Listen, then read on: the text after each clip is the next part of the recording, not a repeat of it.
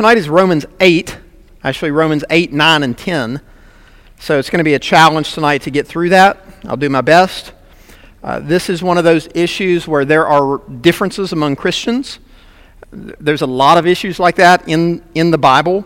Uh, the gospel is clear. Christians believe the gospel and trust Christ for our salvation. It's clear that Jesus is God. There are certain truths that are clear in the scripture and that make one a Christian or not. When we're studying the doctrine of election, this is one of the issues in the Bible that has historically been debated, and you've had good Christians have different ideas about it. So uh, it's one of those issues, really like any issue, we should approach with humility. But here's, the, here's what I think with, with the doctrine of election particularly. You, you, you want to look at the Bible and search the Scripture. That's the key thing, really, for any issue. You need to look at the Bible and let the Bible convince you of what it says.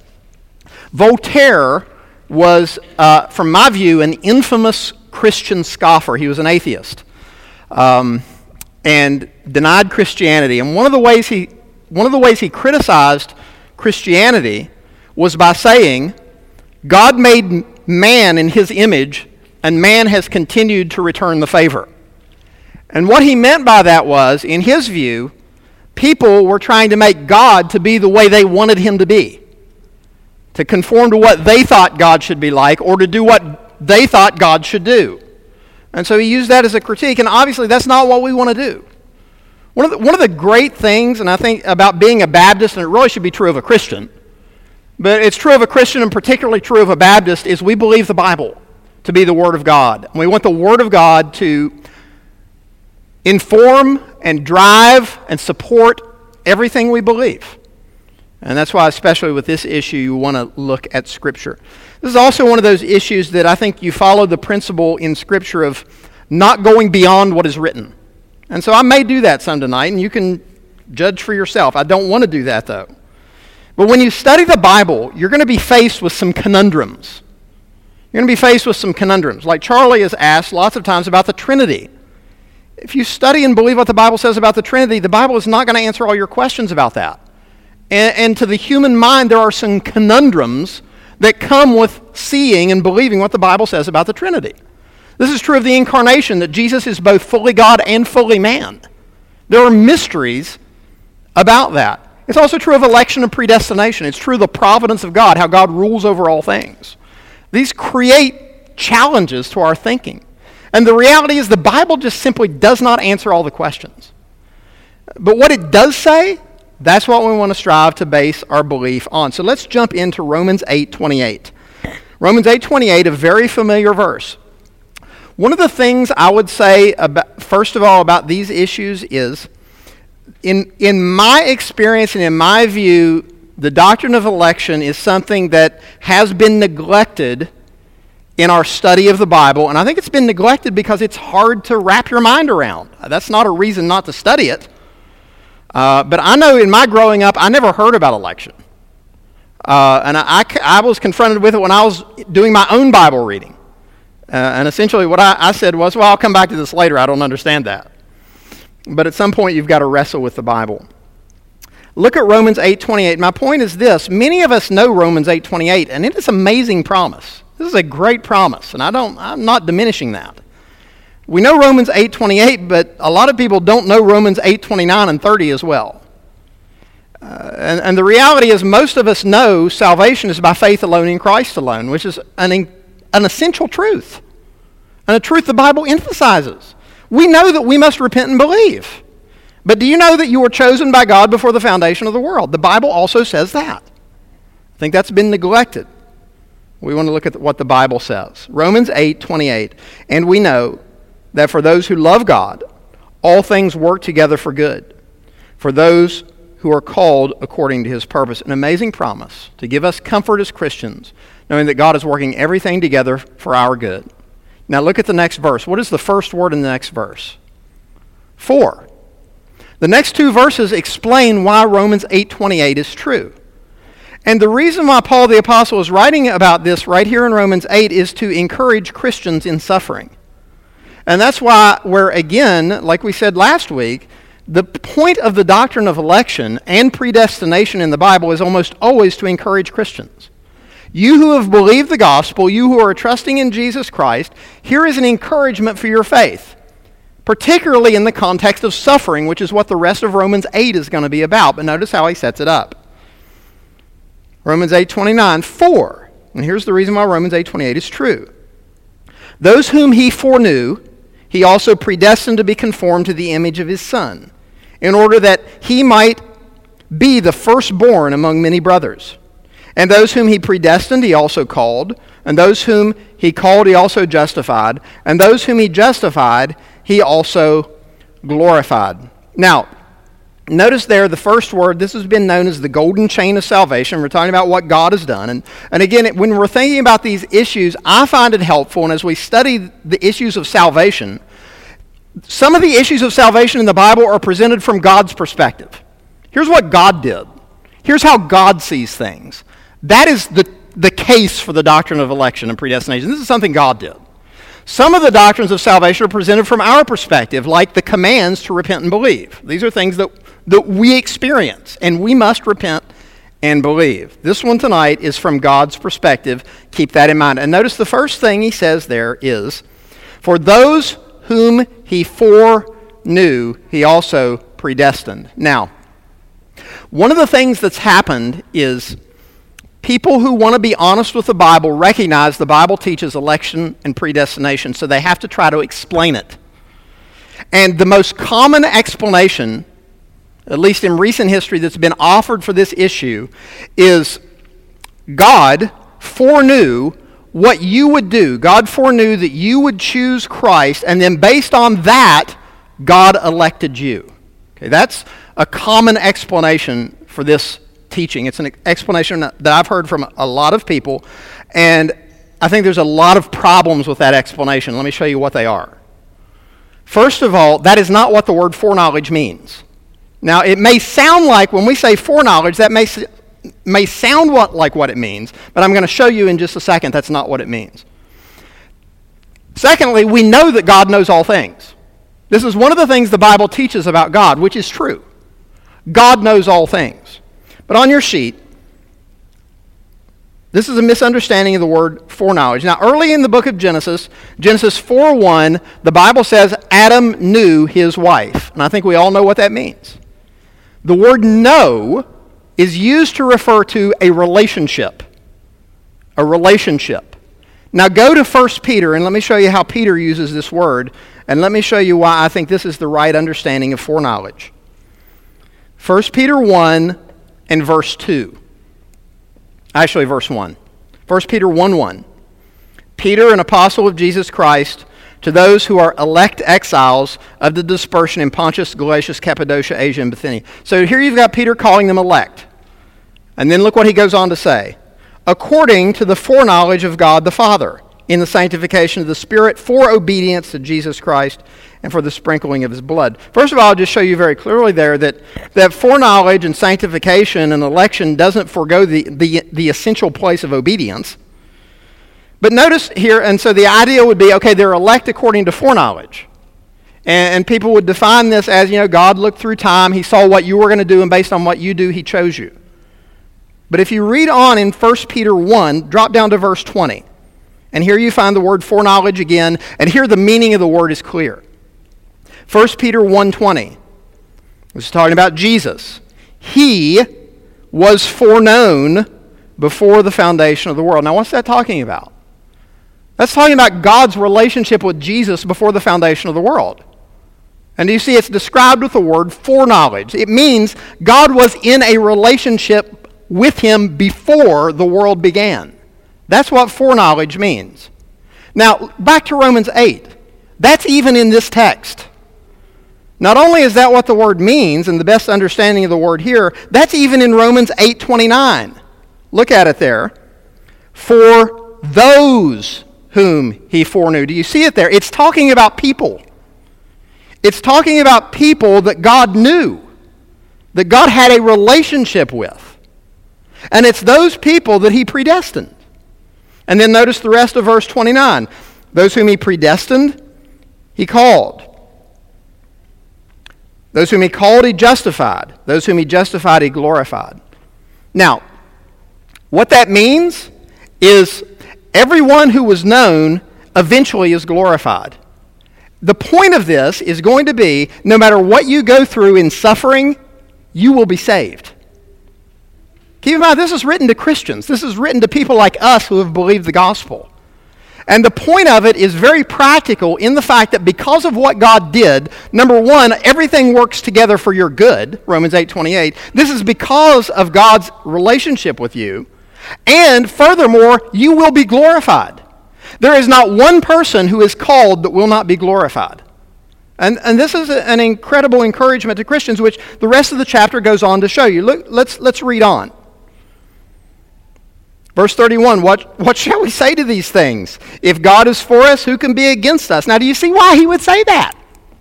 Based on what was just written. If this is true, who in the world can be against you?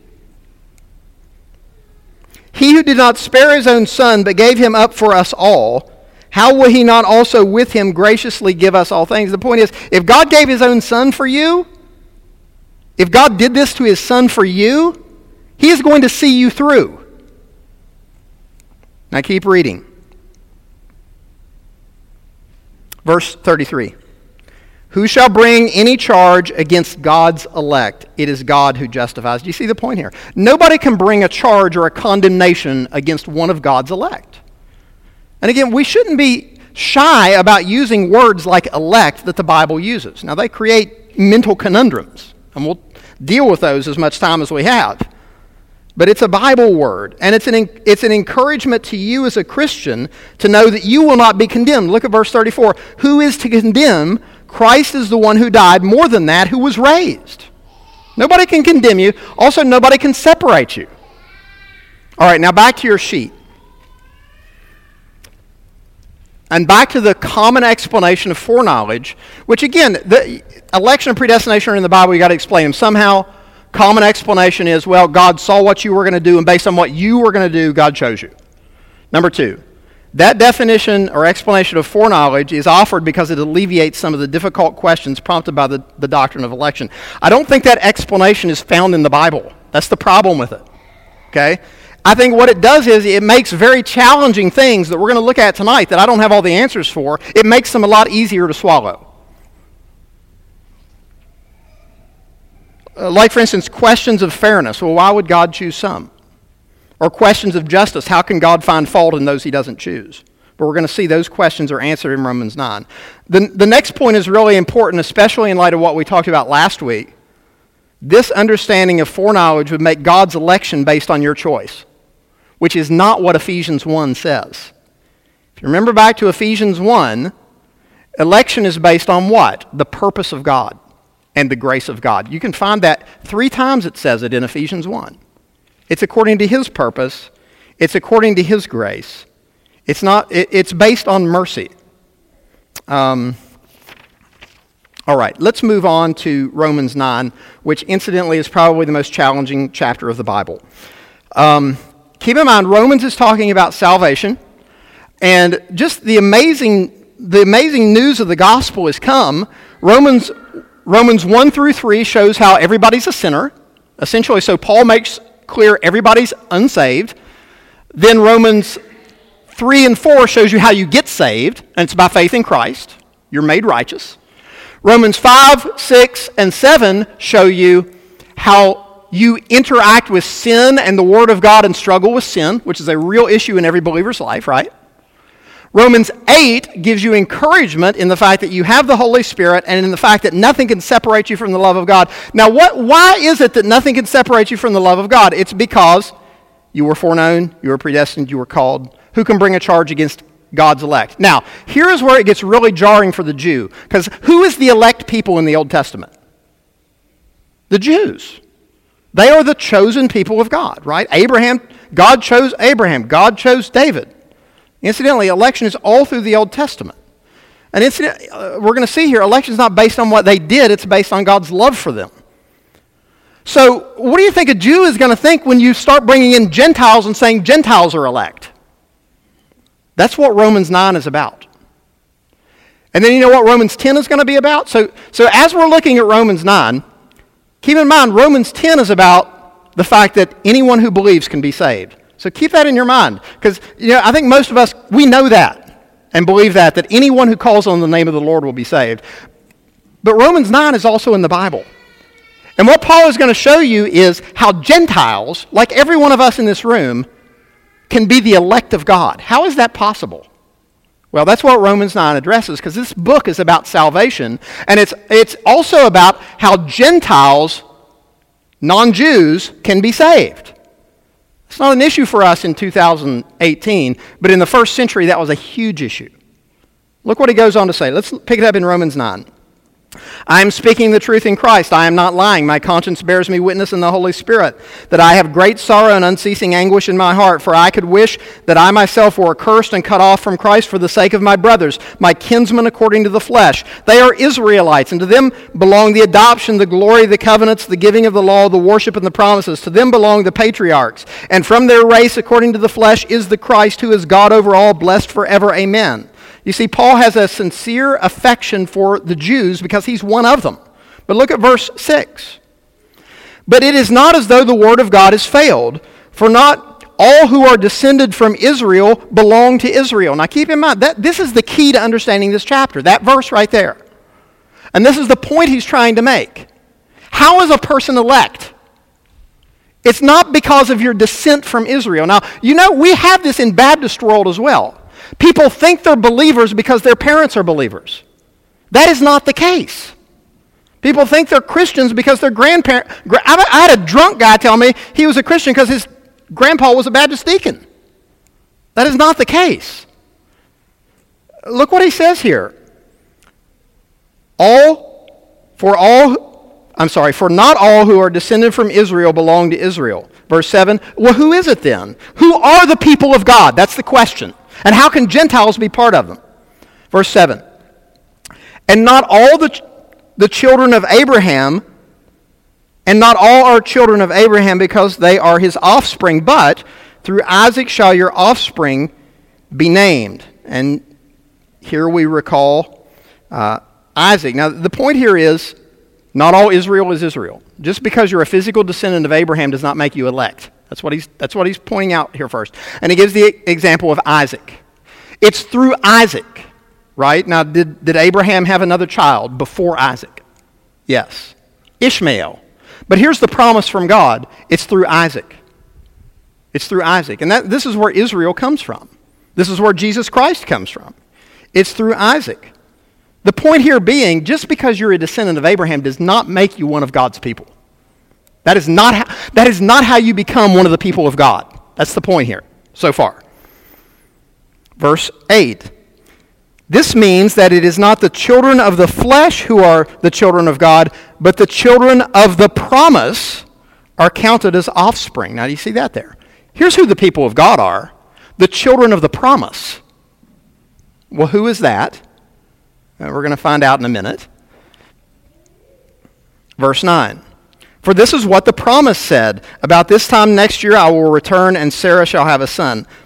And not only so, but also when Rebekah had conceived children by one man, our forefather Isaac, though they were not yet born and had done nothing either good or bad, in order that God's purpose of election might continue, not because of works, but because of him who calls, she was told, The older will serve the younger, as it is written, Jacob I loved, but Esau I hated. So, first of all, he uses this example of Isaac and says just because to point out just because you're a child of Abraham doesn't mean you're one of God's people. It's the children of promise. Then he uses another example, and this one gets stronger. And again, this is where that other view of foreknowledge gets totally deactivated.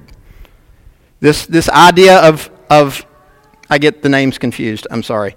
Rebecca. And Rebecca has two sons. Verse 10.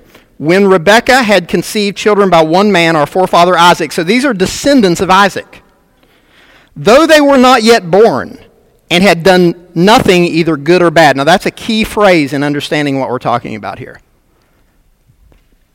It's not based on anything they do. As you know, salvation is not based on works. This is before they were born. Why does God choose Jacob and not Esau? Why does God choose Jacob and not Esau? It's before it's not based on something they do. Incidentally, what does the Genesis account show you? Does the Genesis account show you that Jacob is such a good guy and then based on how good Jacob is, God chooses him? No. This is why the Bible shows you how bad Jacob is. In fact, his name means deceiver. In fact, if we were choosing, kind of like I, uh, I get the names mixed up, Jacob, who's the strongest one of the two? Esau. Esau is the man's man.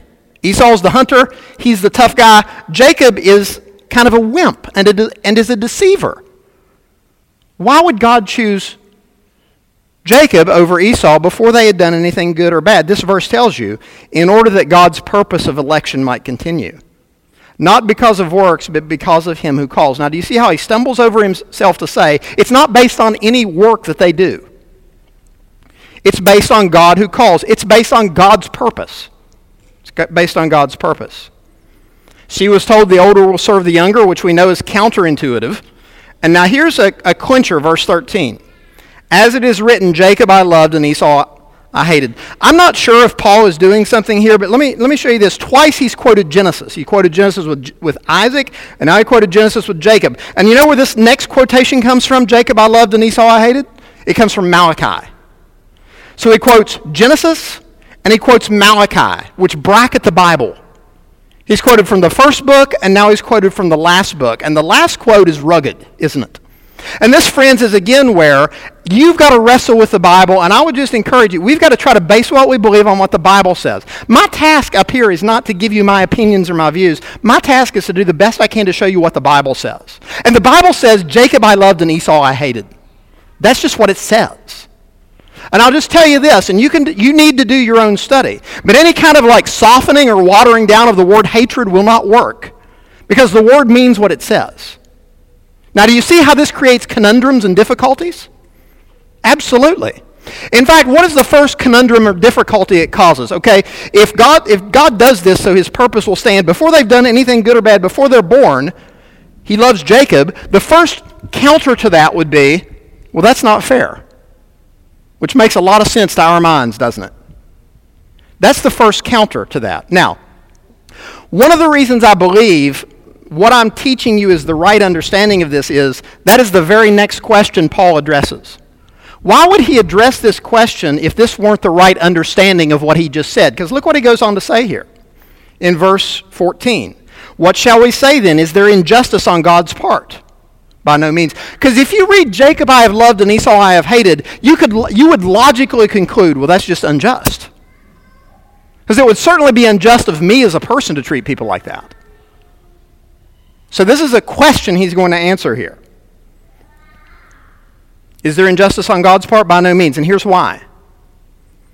For he says to Moses, I will have mercy on whom I have mercy, and I will have compassion on whom I have compassion. So then, it depends on not human will or exertion, but on God who has mercy. For the scripture says to Pharaoh, For this very purpose I have raised you up, that I might show my power in you, and that my name might be proclaimed in all the earth. So then, he has mercy on whomever he wills, and he hardens whomever he wills. Now, the question is, does God, is there injustice on God's part? Is this unfair? And do you see how he answers him? Mercy. Mercy. There's the answer to the question about God's fairness. And this is again where you've got to wrestle with the scripture, but I hope you can see this. He emphasizes the mercy of God. Why does he emphasize the mercy of God in loving Jacob and hating Esau? How does that emphasize mercy? Well, let me ask you this Did God have to love either one of them? Is Jacob lovable? By his life, it sure doesn't seem so. But God loves him. And why, why Jacob and not Esau? Because God can have mercy on whomever he will. It's God's prerogative. And again, it's not my place to tell God what he can do and what he can't do. But one thing I want you to see here is this magnifies mercy. This is where election is an issue of mercy, it's not an issue of justice.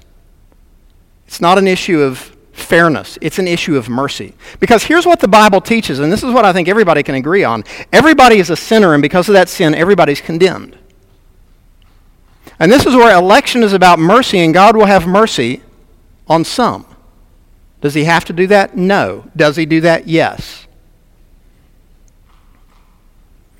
Whenever um, Gerald Ford became president, one of his first actions, and probably the most, probably the most controversial thing Gerald Ford ever did was he pardoned Nixon.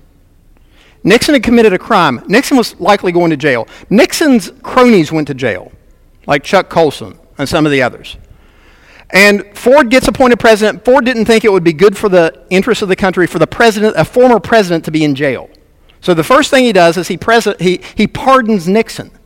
And Gerald Ford recounts that he got more hate mail and more anger directed to him for that than anything else he did in his presidency. Why do you think people hated him for that? Or wh- why do you think people criticized him for that? Because Nixon was guilty. Right? Doesn't that make sense? Nixon was guilty. Did Nixon deserve what he got in being pardoned? No, he didn't. Or have you, have you ever had anybody come up to you, if you're talking about the gospel, and say, everybody should be in hell? Nobody says that. Nobody says that. And my point is, we love to focus on mercy. And that's what this chapter is focusing on about Christians. Now, again, I would remind you, this doesn't in any way contradict Romans 10 which is coming up in just a minute. So hold, fat, hold on. Let me give you another example. This is a little grotesque. Let's say 10, 10 young men, teenagers, plot to kill your teenage son. 10 young men plot to kill your teenage son, and they carry that out. And they are arrested and put on trial. Obviously, this is an illustration. There's all this grief, there's all this terrible stuff that happens. One of those murderers repents and genuinely recognizes this was wrong of me to do this. And then the parent of the murdered son adopts that murderer, adopts them. Says, Well, you can be my son now. What would people say about that woman? Would she say, She is so cruel? No, they would be astounded by that would be, that's, that's ridiculous. That's a ridiculous scenario. It's ridiculous because how in the world could she show that kind of mercy and adopt that murderer? Well, you understand, friends, all of us are guilty of sin. And all sin makes one guilty. Like uh, James 2:10, whoever keeps the whole law but stumbles in one point is guilty of it all. So you understand every one of us who've ever committed any sin are guilty of murder before God. That doesn't mean in life we actually committed it or we face the consequences in life, but before a holy God, we're guilty. And here's what God does for guilty people. And incidentally, we remember it was people like that centurion at the cross who put Jesus to death. And then later, the centurion recognizes surely this was the Son of God. Now, we're not going to indict God for being merciful to this Roman. That's what this chapter is about. It's focusing on mercy. Now, the next conundrum or challenge to this would be okay, if God loved Jacob, hated Esau, God's purpose of election, this is why he did it, how can he find fault with Esau? Right? One of the things the Bible clearly teaches is that all of us are guilty for our sins. Now, now do you see where some of these conundrums come in? And Paul's about to address that question. You, you see how that's just a natural line of thinking. Well, how in the world can we find Esau guilty? If this is before they do anything good or bad. And look what he goes on to say. He does not answer this question. Verse 19 You will say to me then, Why does he still find fault? For who can resist his will? But who are you, O man, to answer back to God? See, he doesn't answer this question. He essentially just says, God can do as he pleases. It's not in our prerogative or place to question God in what he does. And then he gives the example of the potter from the book of Jeremiah. Will what is molded say to its molder, Why have you made me like this? Has the potter no right over the clay to make out of the same lump one vessel for honorable use and another for dishonorable use? What if God? And essentially, the what if God question is who can challenge this? Who can, who can challenge or question what God does? What if God, desiring to show his wrath and make known his power, has endured with much patience vessels of wrath prepared for destruction in order to make known the riches of his glory for vessels of mercy, which he prepared beforehand for glory? That essentially, again, magnifying the mercy of God. Now look at what he goes on to say, and here's the clincher. Verse 24 Even us, whom he has called, not from the Jews only, but also from the Gentiles. So the issue is who are the people of God? One perspective from God's perspective is the people of God are the elect. And election is based on God's purpose and God's mercy. And guess what, Jews? God chose to have mercy on Gentiles. That's the point of Romans 8. I'm sorry, 9. Is to magnify God's mercy and show here's one of the reasons, among others. This is not the only perspective on salvation. Okay? This is just one. And I think the most challenging one but the point is, in the book of Romans, Gentiles can be saved too. Gentiles can be considered the elect of God. Why? Well, not because of anything in them, but because of God. Now, let's pick it up in Romans 10:1.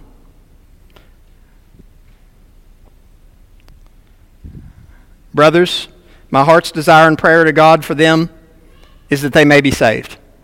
Okay, now, who's he talking about here? He's talking about Jews who don't believe the gospel, which, by the way, in his day and time were most of the Jews. Is Paul's desire to see them saved affected by what he just said about God's election? No. Because that's from our perspective. This is why we want to see everyone saved. Right? We want to see everyone saved. And Romans 10 is going to go on to say, you'll see in just a minute, whoever calls on the name of the Lord will be saved. That's true as well. This is why one of the most important things about in your study of election is not to come to the conclusion, well, this contradicts the necessity of believing the gospel or having faith. Because you've got Romans 9, which is the strongest chapter in the Bible on election, followed by Romans 10, which is the strongest chapter on the Bible on anyone who believes will be saved, and the gospel needs to go to everyone. So I would just say, based on Romans 9 and 10, to be a consistent Christian, I think you have to believe both. And here's the challenge you, I don't think you can explain how both of those are fully compatible. This is where you can't go beyond what the Bible says. But also, as Christians, we shouldn't neglect one that is more difficult for the other, which is easier. We want to seek to study and try to understand all the Bible because it tells us about God. Now, 10.1, Paul is zealous to see them saved. There have been there were Baptists in England. By the way, in the 1600s, every Baptist believed this about election. Just about, I mean, every Baptist, to my knowledge, in England believed this about election. And there were some Baptists that, because of their belief, came to the wrong conclusion that, well, you know, if this is true, God will save the, the heathen nations. Like tonight, we have a birthday party for one of our missionaries. And, and the wrong conclusion reached by some Baptists was, well, you know, if God wants to save them, he'll do it. That's wrong. Because Romans 10 sh- shows that apart from the hearing of the gospel and apart from us taking them the gospel, they won't be saved. My point here is this Paul's zeal is not diminished by what he just wrote in Romans 9. Let's continue on. Um, I'm sorry. Let's go to verse 8, Romans 10 8. This is one you all know. Probably. This is probably, my preacher growing up quoted this verse more than any, I would bet. But what does it say? That's talking about the Bible. What does it say? The word is near you in your mouth and in your heart. That is the word of faith that we proclaim because if you confess with your mouth that Jesus is Lord and believe in your heart that God raised him from the dead, you will be saved. That's pretty clear, isn't it? You confess, you believe, you'll be saved. All right? Verse 10. For with the heart one believes and is justified, and with the mouth one confesses and is saved. For the scripture says, Everyone who believes in him will not be put to shame, for there is no distinction between Jew and Greek. For the same Lord is Lord of all, bestowing his riches on all who call on him. For everyone who calls on the name of the Lord will be saved. Romans 9 and Romans 10 are addressing two different issues, and they are not contradictory to one another.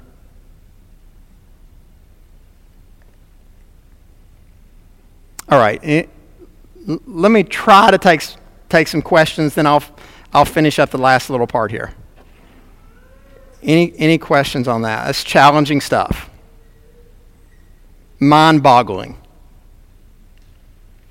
one thing I hope you see, I put you some cross references in there to Ephesians and Second Thessalonians is what the Bible says about election, and it says some clear things, does not contradict the necessity of believing or repenting.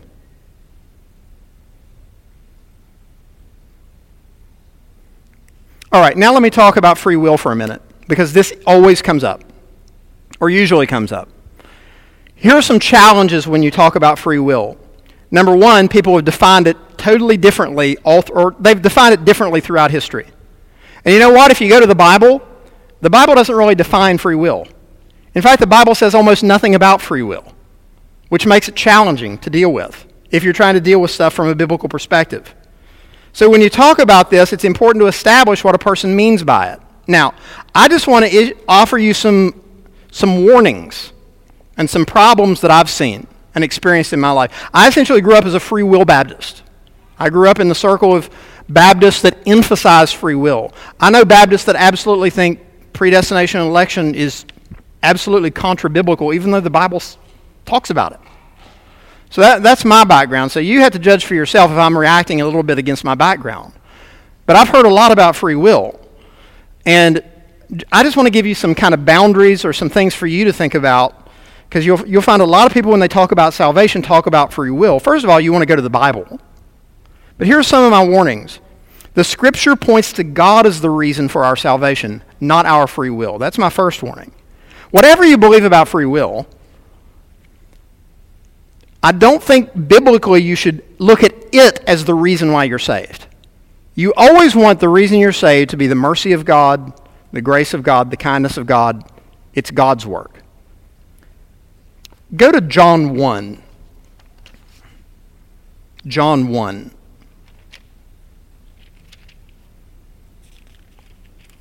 Notice the word reason. If a person defines free will as the ability to make decisions that matter, I'm totally, okay, yes.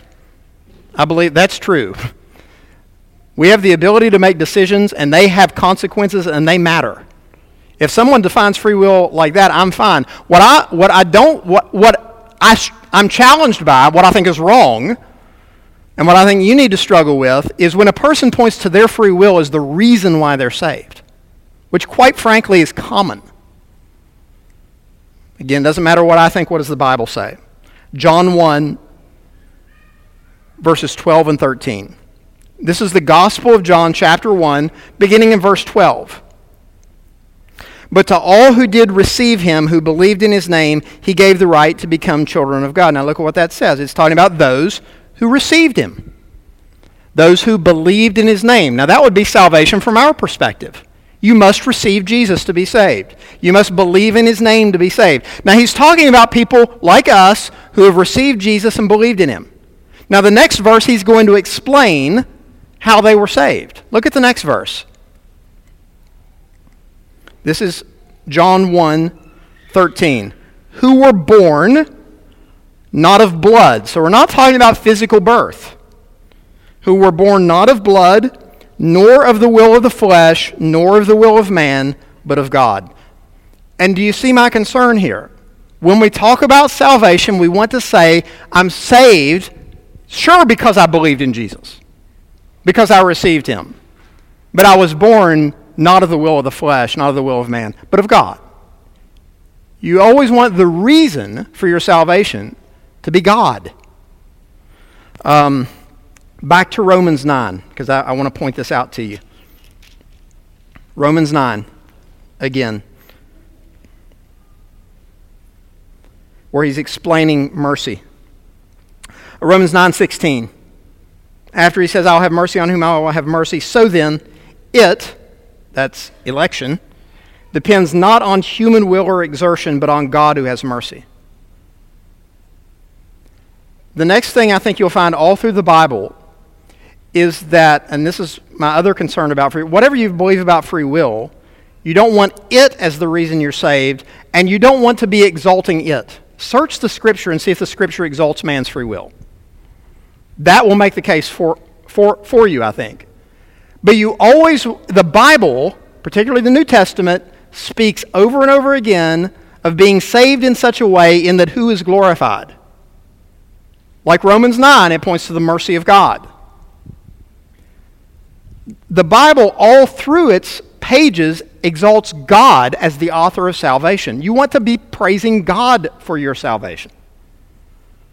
This is why when, when Tommy Nelson taught through Romans 9, at one point he said, You know, you just need to stop and worship God and exalt God for your salvation. One of the clearest places you can see this, I put on your sheet there. This, I, when you find the Bible talking about salvation, it always speaks of God as the subject or the author.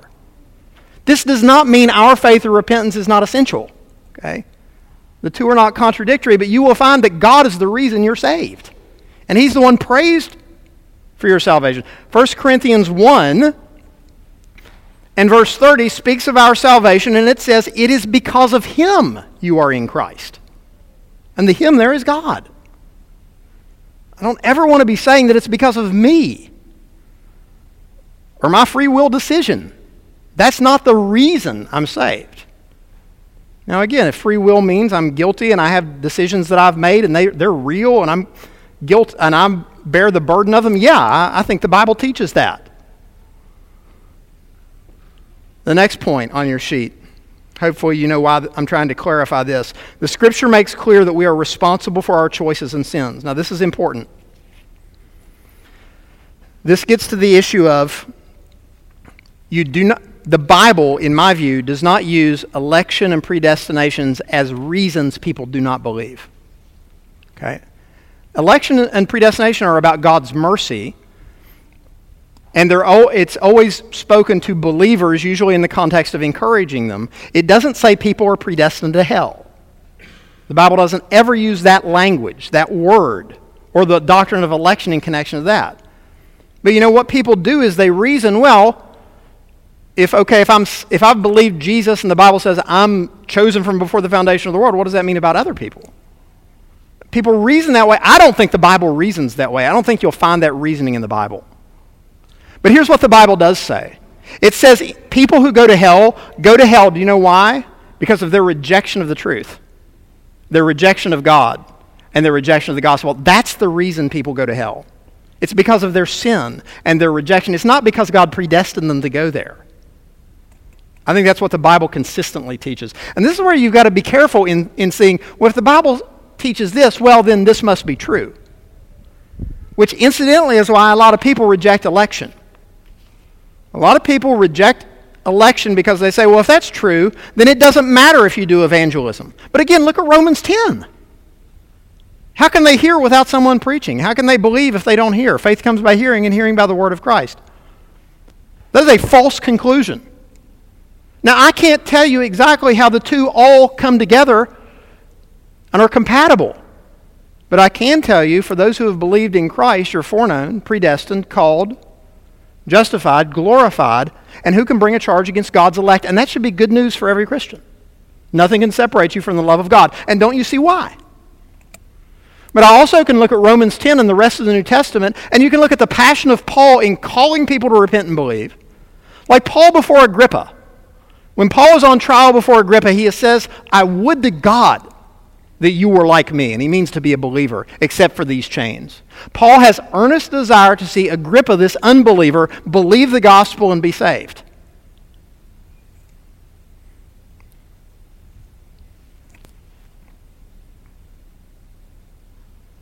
That's all I got. It's the best I can do. If you study the Bible, and the point of this class, we're studying uh, how the Bible systematically teaches theology. You've got to deal with election and predestination. It's in the Bible. Some of the things we look at at salvation are from God's perspective. Some of the things we look at are from our perspective, like the emphasis in the Bible on repentance and faith. We're going to look at that in this class too. And we're going to talk about that too. But as a Christian, you need to wrestle with these issues. And the bottom line is look at the Bible and wrestle with what the Bible says and seek to believe and base what you believe on what the Bible says. Let's pray. God, just give us wisdom and clarity of thought, a heart, Lord, to, like Paul, be zealous to see people saved, to repent, knowing that everyone who calls on the name of the Lord will be saved, but also recognizing that election is based on your mercy, not in, on anything in us or deserving in us. And God, help us to be thankful for our salvation, through which nothing can separate us from the love of Christ. The death won't separate us, and suffering won't separate us. And it's because of your work, Lord, and we thank you. Thank you for your love for us and your mercy upon us. And God, as always, help us to be diligent to search the scriptures to see if these things are so. In Jesus' name, amen.